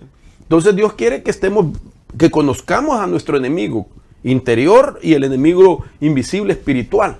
Mm. Que lo conozcamos y que nos vistamos con la armadura de Dios, pero que nos coloquemos cada una de las partes, no a medias, todas y bien ceñidas. Sí, interesante lo que estás diciendo, porque hasta... Mira cómo, cómo yo siempre digo que el mundo le... Uh, le presta la ideología a la iglesia, básicamente usando la ideología de la iglesia uh-huh. o las enseñanzas de la iglesia sin saber o saber y no lo quieren decir. Porque cuando yo, yo iba a la universidad, me estaban preparando para mi carrera profesional, lo que me, una, de la, una de las clases me recuerdo bien, los que me hicieron hacer es, ok, escriban todos los lugares en, en, en lo que es el aspecto profesional en tu vida donde uh, tú sientes que todavía estás débil. Ok, no nos dieron lo que iban a hacer. Para mí una de las cosas era no hablar enfrente de la clase. A mí me, me, me, me ponía nervioso, me daba temor. Ah, pues eso es lo que puse la primera. Le digo, ah, bueno, una de las cosas que ahorita me, me cuesta más, le digo, en, en, lo que me afectaría en mi carrera profesional es hablar enfrente. Hablar en público. Ajá, ya pues, ok, léanos. Ok, esa va a ser su assignment. Oh my God, man. Es porque dicen que si nosotros no, no identificamos los lugares y no trabajamos en los lugares, pues nunca vamos a llegar ahí, y por eso tenemos que estar preparados en todo aspecto. Porque aunque yo, básicamente todo mi, mi trabajo es en la computadora, también a veces tengo que presentarle a, a, a los vicepresidentes, a los presidents, y es, y es y algo que lo necesito, mismo en, en la vida espiritual, que uh-huh. nosotros tenemos que identificar la, los lugares donde estamos débiles y poder trabajar en eso, y uno de esos es nuestra mental salud. Imagínate, eh, lo que tú reconocías en, en, en esa entrevista que hicieron, eh, eh, vienen ellos y te asignaron eso. Yeah. O sea, ¿qué quiere decir eso? Eso está en la Biblia. Porque en la Biblia le dijo el Señor a Josué, mira que te mando, que te esfuerces y que seas muy valiente. No mm. temas ni desmayes porque Jehová tu Dios estará siempre contigo. Mm. Ok, ¿qué quiere decir esto? No quiere decir, no seas miedoso, así nada más, no, yeah. sino que le estaba diciendo, enfrenta tus temores con valentía. Mm. Nunca vas a saber lo valiente que eres hasta que estés delante de la situación con valentía, confiando quién ha dicho que está contigo. Entonces, eh, ¿qué es lo que hace? La, la, digamos, lo, los tratamientos terapéuticos seculares, específicamente eso. Es Cuando que... una persona tiene fobia, digamos, la fobia es un miedo y, eh, no verdadero mm. sobre algo que no representa mm. eh, un peligro. Yeah. Eso es la fobia. Pero entonces viene aquella persona, lo que hacen es ponerla ante eso que le teme. Mm. Y se da cuenta, en, en aquella crisis, ¿verdad? Se da cuenta que realmente era parte de su imaginación. Yeah. Entonces nosotros, por... nunca vamos a saber el poder de valentía que hay dentro de nosotros hasta que enfrentemos aquello mm. que nos intimida, que nos produce la mm. ansiedad, mm. ¿verdad? Entonces, eh, aquí es importante porque vamos desarrollando el tema, ¿verdad? Basado en esto, por ejemplo, viene la pregunta, entonces, eh, ¿quiénes son los blancos más vulnerables de la ansiedad? Entonces, el target de la ansiedad. Mm. La palabra target es blanco, ¿verdad? Blanco, eh, como tirar al blanco. Mm. Entonces, mira, mira qué tremendo esto, Douglas. Estudios dicen que, diez de, que de diez personas, de diez personas, cinco experimentan ansiedad. Mm. Trastorno de la ansiedad generalizada. Mm. En alguna etapa de su vida, diez hay. Y de esos diez, cinco van a experimentar ansiedad. Pero mm. ¿cuáles son los targets vulnerables, los blancos más, más eh, a, a, digamos, eh, fáciles? Mm. Entonces, dos tipos de blancos de la ansiedad. Los que saben que tienen ansiedad. Y no buscan ayuda. Eso trapa. Ok. Uh-huh. Y los que no saben que tienen ansiedad. That's crazy. Y que no saben lo que les está pasando. Wow. Entonces, por eso es que estamos enseñando yeah. esto. ¿Verdad? Porque queremos que, que la gente que sabe que tiene la ansiedad tenga esperanza y fe de que el Señor puede ayudarlo. Mm.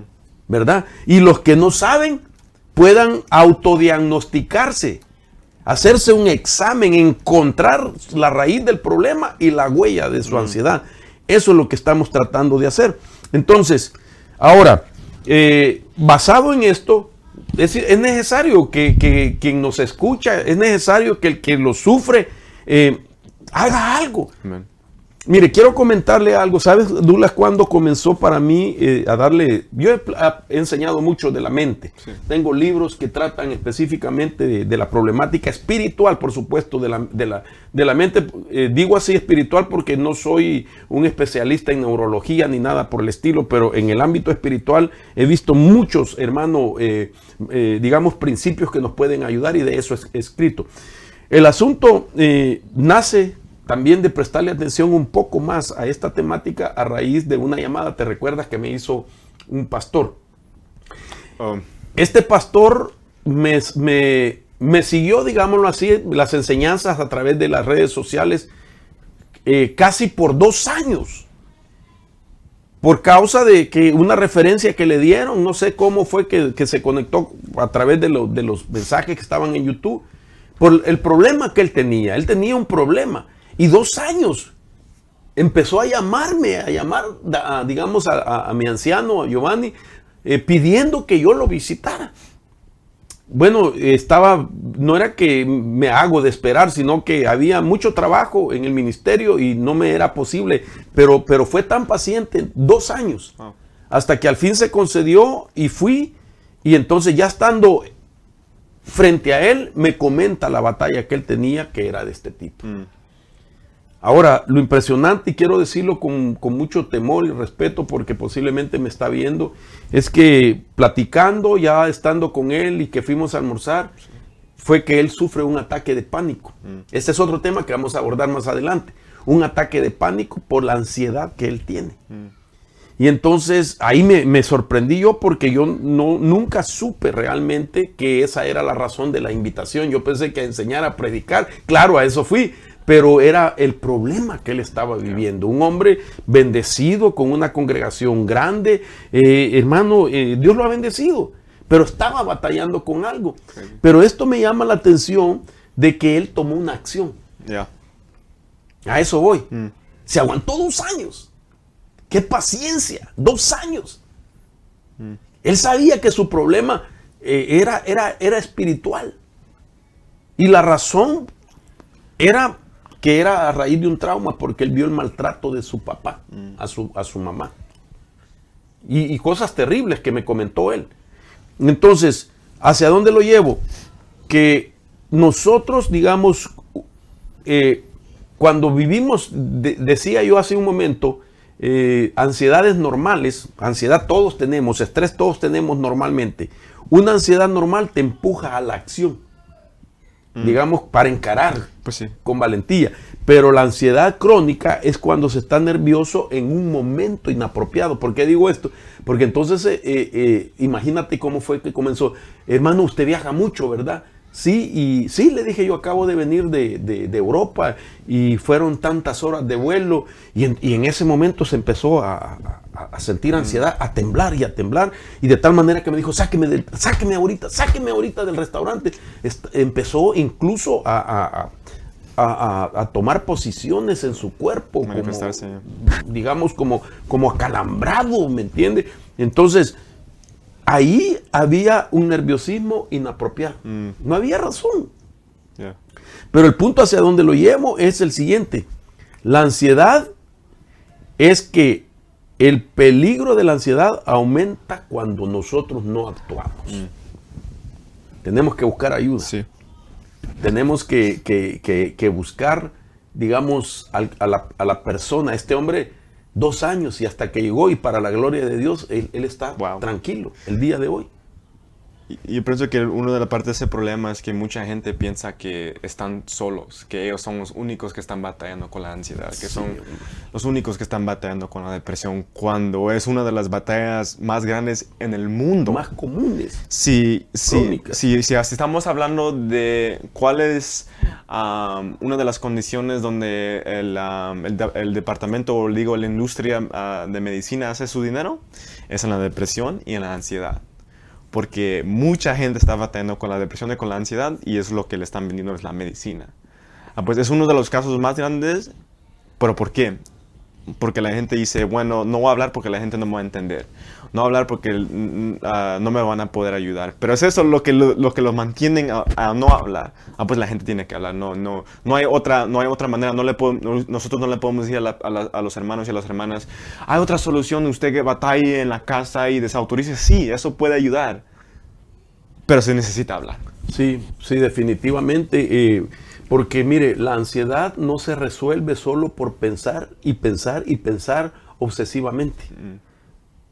Sino que hay que actuar. No sé por qué me pasa esto. No sé que esto nunca va, va a terminar. Eh, fulano tiene la culpa de esto. No solamente pensar obsesivamente, sino que hay que actuar. Mm. Hay que, hay que, hay que buscar ayuda, ¿verdad? Entonces Dios en su misericordia te va a proveer. Amén. Ahora, volviendo a esto, eh, es que es importante actuar por causa de, de la cadena que se resulta. Mm. La cadena de las preocupaciones. Por ejemplo, cuando la reacción de una persona es desproporcionada y es constante, miren los problemas que se pueden suscitar. Por ejemplo, se da una cadena de, pro, de preocupaciones que no logra romper cuando uno no actúa. Mm. Segundo, preocupado por todo y por nada. Mm. Porque como tú decías, ya se volvió un hábito, yep. ¿verdad? Está preocupado por todo y por nada. A veces se preocupa y no sabe ni por qué, sí. pero está preocupado. Sí. ¿Verdad? Tengo una preocupación y uno les pregunta, ¿y de qué? Pues no sé, pero siento una siento en mi corazón una preocupación. Mm. Eh, no saben bien qué le preocupa. Su ansiedad es generalizada. La ansiedad generalizada, oiga esto, suele adquirirse por imitación o aprendizaje. Mm. ¿Qué quiere decir? Esto también es otro ángulo que tenemos que considerar. ¿Cómo la ansiedad generalizada se puede adquirir a, a través de la imitación o el aprendizaje? No. Es decir, la crianza. Mm. Si te criaste con padres llenos de temores, mm. no salgas, mm. eh, no salgas de la ventana, eh, eh, no lo dejas salir, mm. ¿verdad? Eh, un control, porque sí. sus papás tienen mucho temor, y tal vez alguien diga, pero con razón, hermano, mire cómo está la sociedad, tanta violencia, esto y lo otro. Sí, pero eso daña. Yeah. Tiene, tiene, tiene que haber, hermano, espacios de, de, de libertad sí. para que los hijos también se desarrollen en, sí. su, en su personalidad, yeah. que puedan descubrir en la experiencia lo que es bueno y lo que es malo. Y también ahí está la falta de la confianza de Dios, también que nosotros, hay cosas que no vamos a tener, no vamos a poder tener control. Yo, ya, yo quisiera tener a mi hija aquí en mis brazos a, a todo momento, pero yo sé que va a haber un, un tiempo donde yo voy a tener que confiar en Dios. Y yo hablo de un Dios que me va a proteger a mí, y es el mismo Dios que me va a proteger a mi hija, y eso lo tengo que confiar. Sí, porque imagina, imagínate cuando los padres son muy sobreprotectores, eh, lo que hacen es eh, gestarle una timidez. No puede socializar el, el, el El niño vive con temores. Ya no digamos aquellos traumas también que, digamos, un papá por, para castigar o corregir algo, lo metió a un cuarto, sí. le encerró la puerta, mm. le apagó la luz sí. y todavía lo, lo intimida con palabras diciéndole que ahí eh, le va a salir no sé quién. Entonces, todo eso, yeah. eso produce una ansiedad generalizada mm. porque la adquirió a través del aprendizaje, es decir, la crianza de, con temores etcétera, que sus padres le provocaron. Entonces, ahora, esto es bien importante lo que estoy diciendo, porque si yo hablo de ansiedad que se adquiere por imitación o aprendizaje, viene la pregunta, ¿cómo se inicia la ansiedad entonces? Mm. ¿Verdad? Entonces, eh, resulta que la ansiedad puede tener su origen en los desarrollos psicológicos. Vuelvo al punto. Se origina, cuando digo de originar, cuando nace. Mire, cuando nace, de las creencias que todos tenemos, es decir, de una determinada manera de pensar. Mm. ¿Por qué? Porque el resultado es que así como pensamos, así nos vamos a sentir y así vamos a actuar durante la vida. Mm. El día viernes hablé de los pensamientos cristalizados. Mm. Entonces decía que cuando una persona emocionalmente se siente mal, tiene una emoción negativa, esa emoción, por eso la palabra emoción significa moverse, pero moverse ¿hacia dónde? Mm. Se mueve hacia nuestro cerebro y luego el cerebro la vuelve a tomar y, y, y, y, y entonces su, su pensamiento equivocado lo regresa a la emoción. Mm. Y entonces lo que quiere decir que hay un ciclo nuevamente de tal manera que cuando vuelve a pensar, vuelve a sentir la emoción, la manda al cerebro, el cerebro la manda a la emoción, la emoción y así sucesivamente, lo que da lugar es que se, se cristalizan los pensamientos y ya deja de ser un pensamiento y se convierte en una conducta. Mm. Ah. Y entonces, ¿qué es lo que hacen algunas terapias? Tratar de reformar la conducta, basado en que saben que los pensamientos se pueden cristalizar. Mm. Pero la Biblia lo que dice es, en Romanos capítulo doce, verso dos, que transformemos nuestra manera de pensar, que renovemos, mejor dicho, que renovemos nuestra manera de pensar para que experimentemos una transformación. Sí. Entonces, la forma como nace la ansiedad es a través de tus creencias. Lo que tú crees te puede producir la sanidad. Por eso...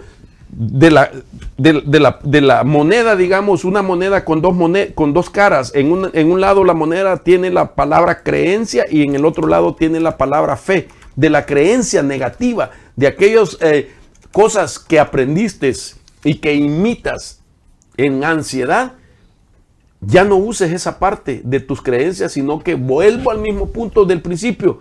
Vamos a la fe. Mm. Vamos a creer en lo que Dios dice de ti. Vamos a creer en lo que el Señor ha hecho por ti. Vamos a creer en las promesas que Dios te ha dado. Vamos a, cre- a confiar. Vamos a tener fe de que, de que el Señor no te salvó de aquella vida sin Cristo y sin esperanza del infierno para dejarte, hermano, o, o introducirte a una vida, pues, de sufrimiento. Amén. Amén. No. Te sacó de esa vida de sufrimiento para darte una vida abundante. Eso es lo que dice la Biblia, ¿verdad? Interesante lo que tú estás diciendo ahí, ¿verdad? Como la, a dónde a dónde nace las, uh, las ansiedades. Por eso nosotros siempre, re, eh, no sé si decir ves, visitamos, pero uh-huh. siempre le decimos a las personas que se, se, se, um, axim, ¿cómo se dice? Examen. Que se examinen. Que se examinen ellos sí mismos um, a su niñez. Porque miren, interesante que, el, que la ciencia y los, doc- los doctores dicen que los niños se, en las edades que se de- desarrollan más y forman su carácter, su personalidad, son los años de ocho a diez. Ahí, a- ahí están ellos um, recogiendo todo lo que están aprendiendo y lo están haciendo parte de ellos sí mismos. Por eso dicen los estudiosos que muchos de la gente que tiene problema con la pornografía es que lo miró en los años de ocho a diez. Porque el problema dice que, ¿cómo, cómo ustedes esperan que la gente cambie tan rápido que cuando en los años ocho a diez o, o en su niñez, ellos estaban construyendo su mente, estaban creando sus redes neuronales, cognitive skills, y los estaban conectando con esas cosas? Lo mismo con la ansiedad. Ellos estaban viendo quizás, oh, ¿qué es lo que mis padres le tienen miedo? Eso también le voy claro, a tener miedo. A eso vamos. O, o, o eso un trauma que le pasó y en esa trauma está conectando con, uh, con, con, uh, con ese sentimiento. Ah, pues ellos, ellos los tienen y en esa edad no saben cómo cambiarlo. Ah, pues eso se, se forma ya, en, en, en, en, ya en, en, cuando son adultos. También tienen esos síntomas y se, de dónde y no se recuerdan que de las niñas le pasó esto. Sí, y, y, y interesante porque entonces quiere decir de que todo eso que trae vino a formar su personalidad ahora, ¿verdad? Y luego se convierte en conducta mm. que, que, que no puede controlar, mm. ¿verdad? Entonces, ¿qué es lo que hay que hacer? Aquí está la solución de lo que acaba de decir el pastor Douglas. Es romper esa ligadura de aprendizaje, de temor que traes de tu casa. Mm. Aquí, aquí ya es espiritual. Aquí ya es, digamos, así como enseñamos el rompimiento de los ancestros negativos. Ahora hay que romper, digámoslo, esas escuelas de aprendizaje que tuvimos en, el, en, el, en nuestra infancia. Y que se pueda romper, porque cuando, cuando, cuando eh, tú decías que, se, que en esa edad se han formado, ¿verdad? Eh, digamos, este, las redes cognitivas, las redes de pensamiento. Entonces, esos pensamientos eh, traen un, una ligadura hacia el aprendizaje. Entonces, ¿qué hay que hacer? Vuelvo a la carga. Hay que orar, hay que romper esa ligadura en el nombre poderoso de Jesús y hay que volver a aprender. Amén. Yeah. Y por eso, interesante también, ¿verdad? Porque yo... Para que, lo, para que la gente sepa, yo también estudié la psicología cuando estuve en, el, en, en la universidad. Uh-huh. Yo iba a ser un major, psychology major, pero me cambié al business. Pero aprendí mucho, hasta, hasta tocamos cerebros de, de humanos.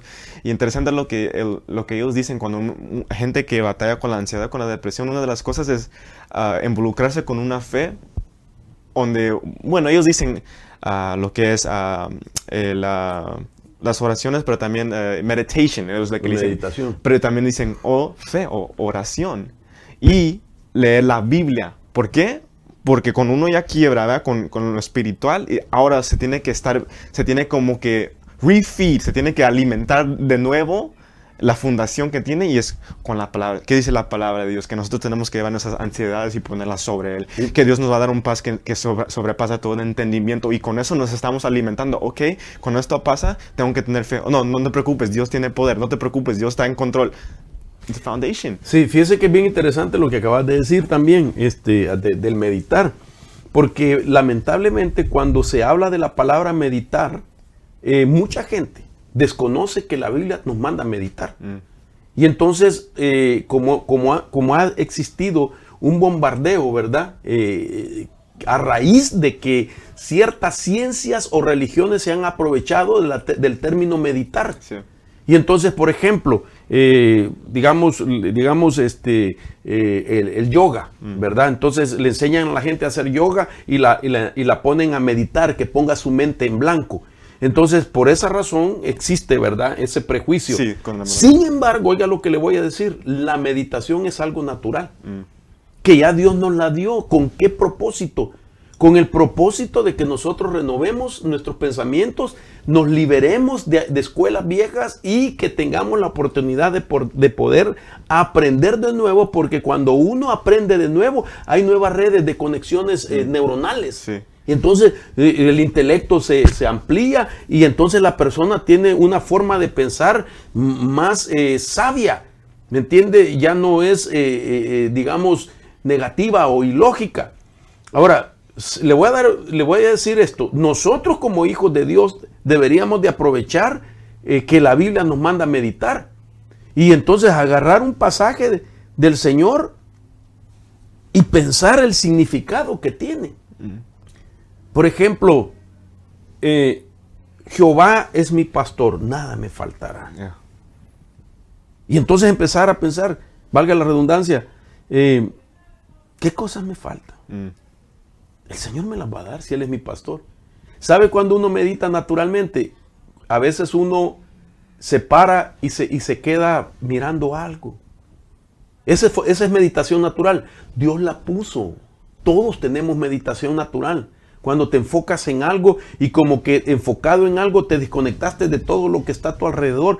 Pero en ese momento tú estás profundamente conectado en algo, pero tu mente ahí, ahí está teniendo un, un, un proceso de restauración natural. Y ahí no, donde nos robó uh, el mundo lo que es la, la meditation, que ellos dicen por el yoga, ¿verdad? Porque dice clear your mind. Uh-huh. Pero en las escrituras uno, uno de los versos más bonitos que, que siempre usamos es el, el verso, lo voy a decir en inglés, donde las escrituras dice um, be still and know that I am God. ¿Qué significa eso? Uh-huh. Dios está diciendo, para de moverte, estarte quieto y saber que Dios soy. ¿Qué significa? ¿Qué, ¿Por qué vamos a estar quietos? Cuando estamos quietos no tenemos distracciones y Dios solo quiere que nosotros meditemos que Él es Dios. y solo, solo enfocar en su, en, en su poder. Y ahí es, también nosotros estamos acostumbrados a orar y, y, y hablar con Dios, pero también Dios a veces nos tiene que hablar a nosotros. Pero ¿cómo Dios nos va a hablar a nosotros si no, no les estamos dando la oportunidad? Meditar a veces es, Dios, háblame, dícime claro. lo, que, lo, que, lo, lo que tú tienes para mí, y solo estar tú y Dios en la presencia de Dios. Y saber que en, en cualquier momento Él es Dios. Be still and know that I am God. Claro. Mm. Entonces, aquí, aquí bien importante porque... Eh, tenemos que ir a esa raíz, tenemos que ir a esas escuelas donde nació la ansiedad. Eh, digamos, eh, imagínense, cuando, cuando crecemos con papás, ¿verdad? Que tal vez salió el hijo y le dijo, tienes que estar a las diez de la noche. Y quizás el hijo se le olvidó, pero inmediatamente al ver que ya eran las diez y cinco y no llegaba, em- empezó el padre a angustiarse. Algo le pasó. No, él, él siempre viene a las diez. Algo le pasó, siempre me, no me falla, no me falla. Entonces, cuando él llega, el hijo, lo primero que le dice, ay, pensé que algo malo te había pasado. Esa es una escuela. Yeah. Si aquel hijo no rechaza ese, eh, esa escuela en ese momento, eso mismo va a hacer con, con su hijo. hijo. Yeah. Yeah. Y entonces la cadena de ansiedad se va a ir dando de carácter familiar. Wow, that's crazy. Yeah. Ok, that's entonces... Vea, veamos que así como pensamos, así nos vamos a sentir y así, nos va, así vamos a actuar. Entonces, repito, quizás la próxima semana voy a estar ampliando eh, eh, lo, toda la idea de lo que es eh, como ser seres humanos cristalizados. Mm. El ser humano cristalizado significa su pensamiento se, cre- se cristalizó y ahora tiene una conducta que ni él sabe que es una conducta. Ese pensamiento ya no es pensamiento. Se volvió rígido. Lo que tú decías está en una fortaleza, es un pensamiento cautivo. Mm. De tal manera de que ahora ese pensamiento cautivo, él ya ni lo siente, automáticamente lo mete en una conducta. Entonces, eso son los hombres cristalizados. De eso vamos a hablar eh, la próxima semana. El tema va a ser la humanidad cristalizada. Bueno, entonces, volviendo al tema de siempre de las creencias, eh, por ejemplo, un ej- ejemplos de la creencia. Fíjese, fíjese cómo dichos, que son dichos de escuela que nos metieron a creencia. Por ejemplo, mm. más vale prevenir que lamentar. Mm. Ese, ese es un dicho que, ¿cómo más vale prevenir que, que lamentar? Eso lo hace pensar siempre en lo peor. Mm. ¿Por qué? ¿Por qué no puedo yo pensar lo mejor? Yeah. Sino, más vale prevenir que lamentar. Por adelantado está pensando que vale, que va, y entonces que se va a preparar para wow. ese lamento. Está pensando en algo negativo. Mm. Ok, segundo, esto lo hace extremadamente controlador o controladora. Entonces la persona que piensa así se vuelve controlador. Jamás piensa de manera positiva y empieza a tratar de adivinar. Mm. Entonces ahora cae en otro ángulo de, de, de influencias de las tinieblas porque empieza a adivinar intentando anticiparse a la realidad. Eh, ahí ya viene... Ya, ya, ya es un espíritu. Ya, ya vienen las, las, las potestades de los espíritus y ya empiezan a trabajar. Y, y, y, no, es, es decir, que, que su ansiedad lo hace... Mmm, ya sé lo que me va a pasar. Está, está adivinando. Yeah. Entonces eso ya le está dando lugar a, a un espíritu, ¿verdad? Jamás piensa de manera positiva. Eh, ya dije, si espera de que si llegó tarde un familiar, algo le pasó y empieza a tratar de adivinar, intentándose anticiparse a la realidad. Esto es que, que esto nivela sus niveles de ansiedad, wow. valga la redundancia. Crazy. Los pone más, más, más elevado. Ahora, miren la mentalidad de la persona ansiosa. Siempre imagina lo peor.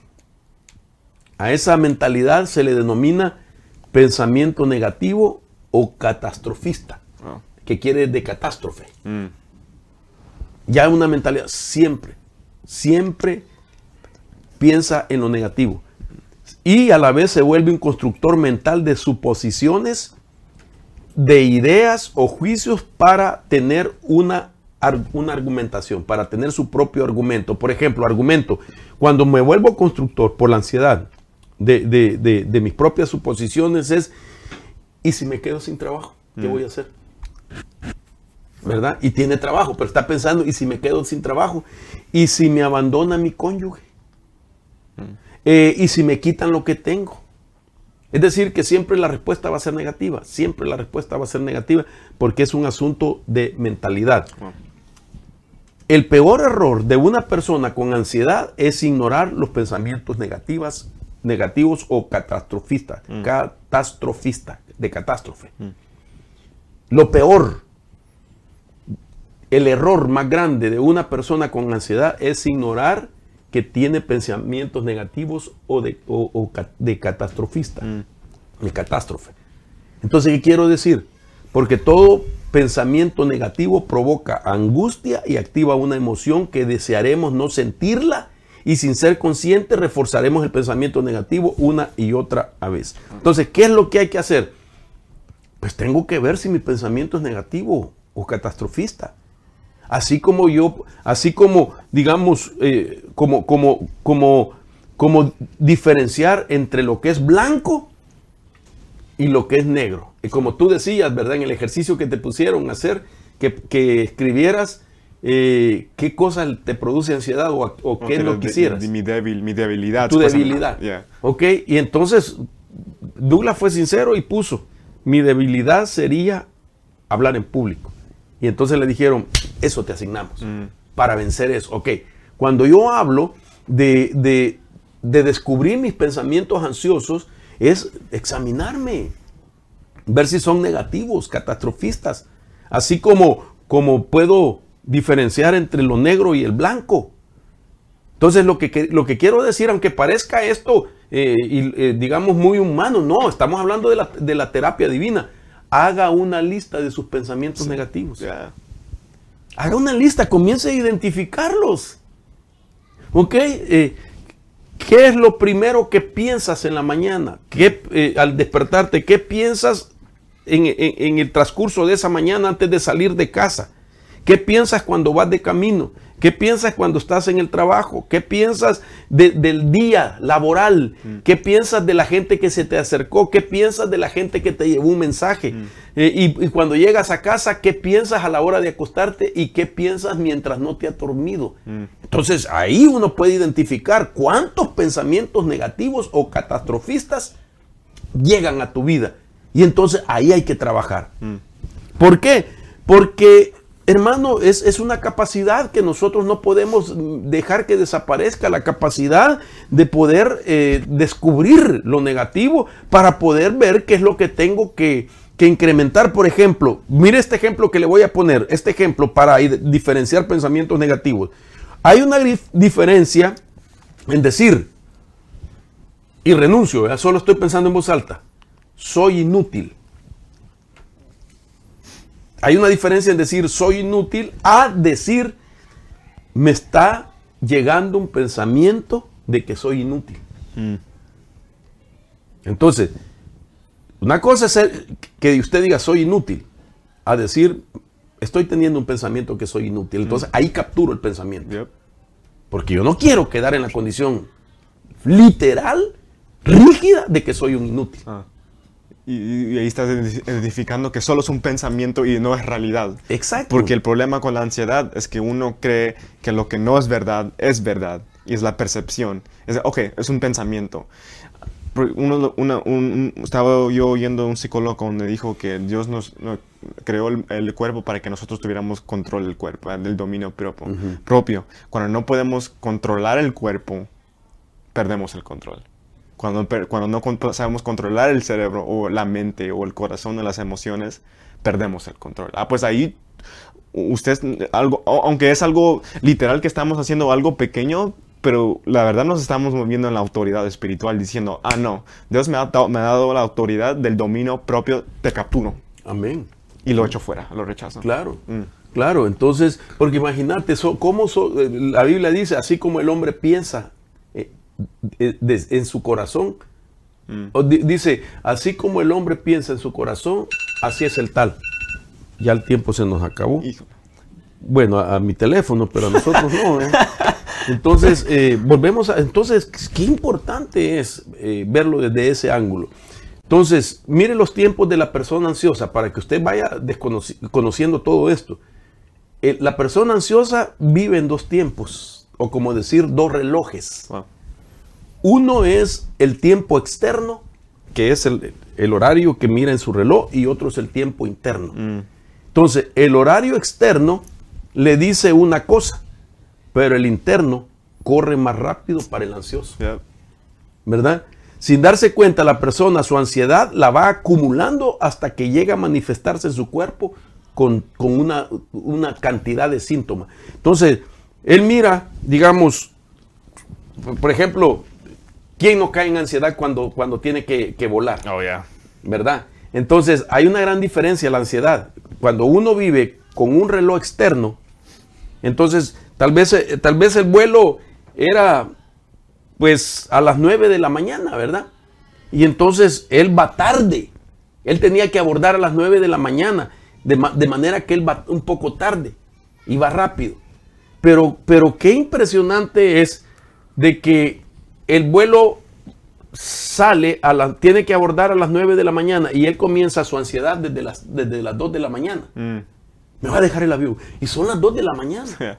Me tengo que ir. Y, y, y me contaba un hermano de que de, en estos días de que pues había estado, ¿verdad?, mucho tiempo aquí con nosotros, mm, a raíz de la, del coronavirus, oh, y sí, todo. Uh-huh. Y entonces ya, el, si, el, digamos, el, lograron conseguir un vuelo para regresar a, a, su, a su país.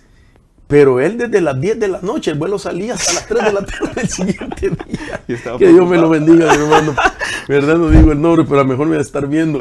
Este, el vuelo salía el siguiente día a las tres de la tarde, y él ya quería subir las maletas a las diez de la tarde. Ya estaba ansioso para irse acá. ¿Eh? Claro, él por irse, ¿verdad?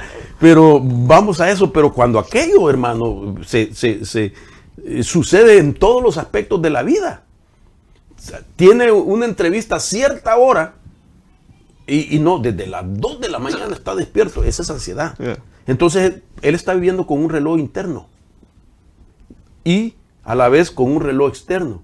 Mm. Y lo que hace es que va acumulando ansiedad, ansiedad, ansiedad, hasta que llega, hermano, a que se convierten en síntomas. Yo creo que finalizamos con esto, solo dándole los síntomas. La, no llegamos al final de este tema. Eh, no sé si tú también tenías algo más que decir, pero por ejemplo, déjeme darle, eh, digamos, hacer, hablar de lo que son los síntomas. Cuando hablo de huella digital de la ansiedad, son los síntomas. Eh, y me refiero pues a todo aquello que está acompañado, ¿verdad?, de, de la ansiedad. Entonces, hay síntomas emotivos, hay síntomas fisiológicos y hay síntomas de comportamiento. Por ejemplo, en los emotivos, Eh, esos síntomas abarcan tensión y estado de alerta. Imagínense. También menor capacidad de concentración, atención y aprendizaje. Es más, el preocupado no aprende. Yeah. Solo está pensando en lo otro. Sí, no mm. aprende. Por eso la, el aprendizaje es bien importante para vencer mm. la ansiedad. Eh, insatisfacción de sí mismo. Indecisión, trastorno del sueño y trastorno de los deseos. Wow.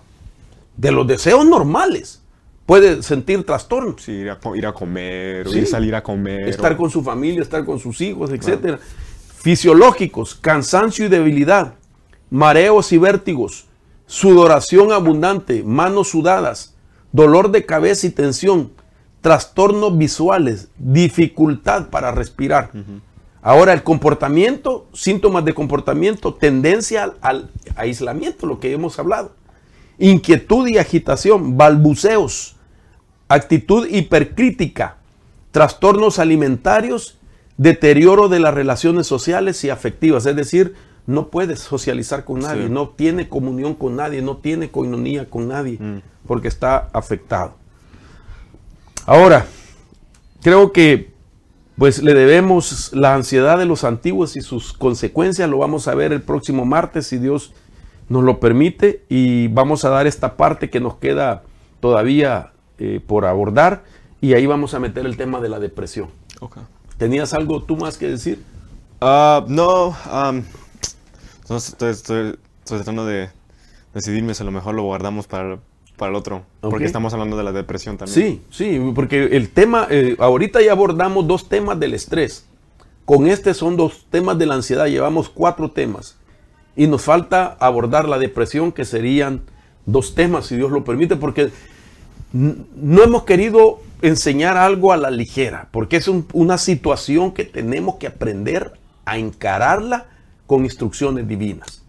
Así es que dejamos hasta acá y lo invitamos para que el martes nos acompañe. A las siete de la noche en adelante estaremos con la quinta parte del, del ciclo vicioso del estrés, la ansiedad y la depresión.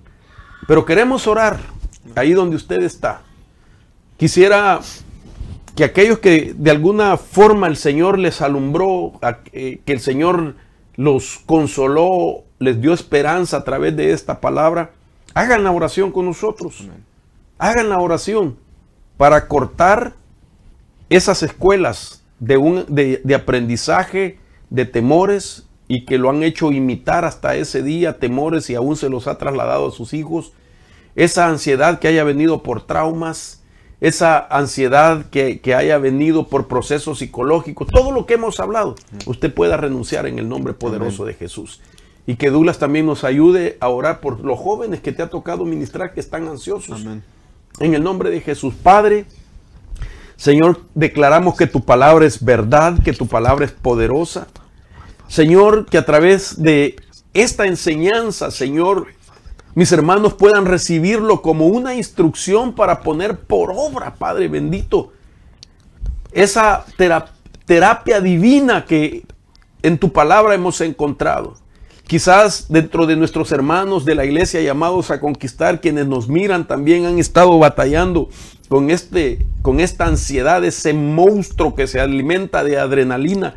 Señor, ahora en el nombre poderoso de Jesús, venimos creyendo en ese poder de tu palabra y venimos tomando autoridad y rompiendo todo lazo, todo vínculo, Señor, en esa escuela de aprendizaje, Señor, de la ansiedad, donde nació la ansiedad.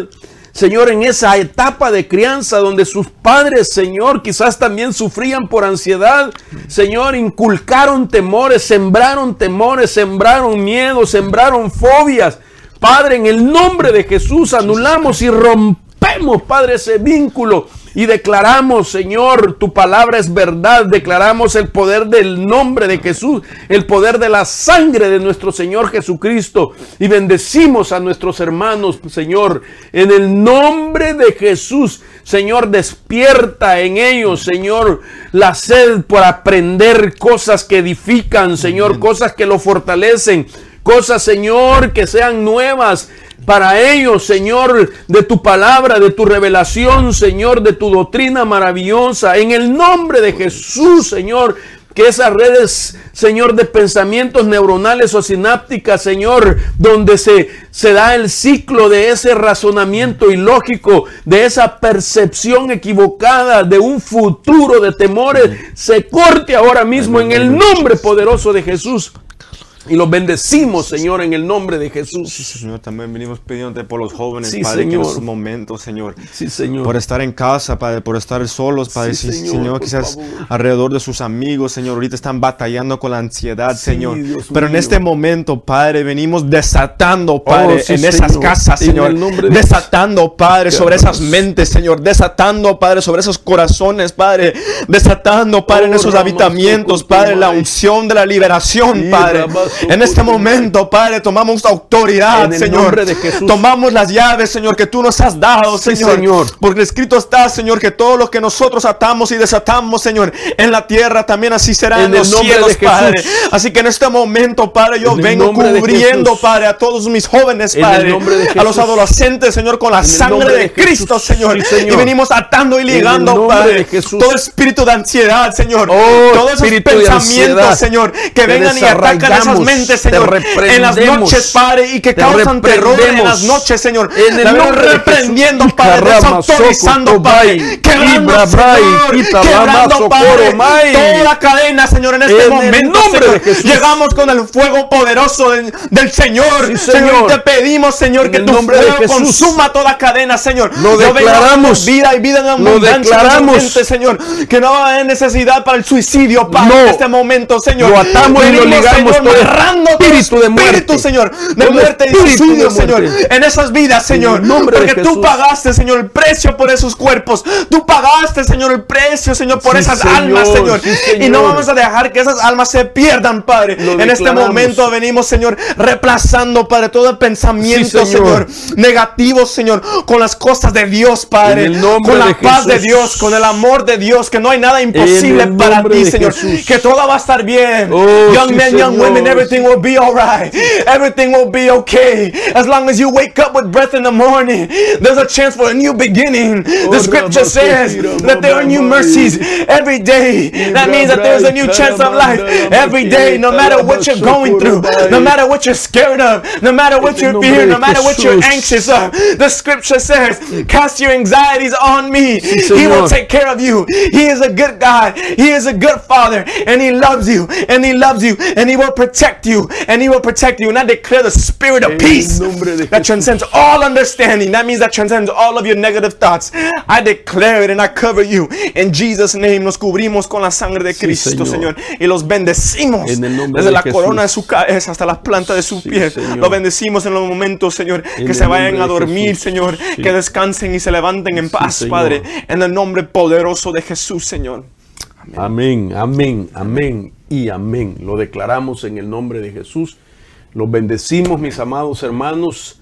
Eh, Y reciba esta palabra, esta ministración de parte del Señor. Y le invitamos para que el próximo martes a las siete continúe con nosotros para seguir aprendiendo y saber eh, que hay una salida en Dios. Siempre en Dios está la salida. Amén. Que Dios los bendiga, que Dios los guarde. Y a los hermanos de casa les anunciamos que el martes vamos a tener noticias también de cuando Eh, reiniciamos. Esperamos en Dios que este fin de semana ya podamos estar en iglesia. Estamos esperando que se pronuncie la gobernadora del estado de Oregón para ver cuáles van a ser las instrucciones para tener ya más libertad y confianza de poder estar reunidos. Que Dios los bendiga hasta el martes. Que Dios los guarde. Bendiciones.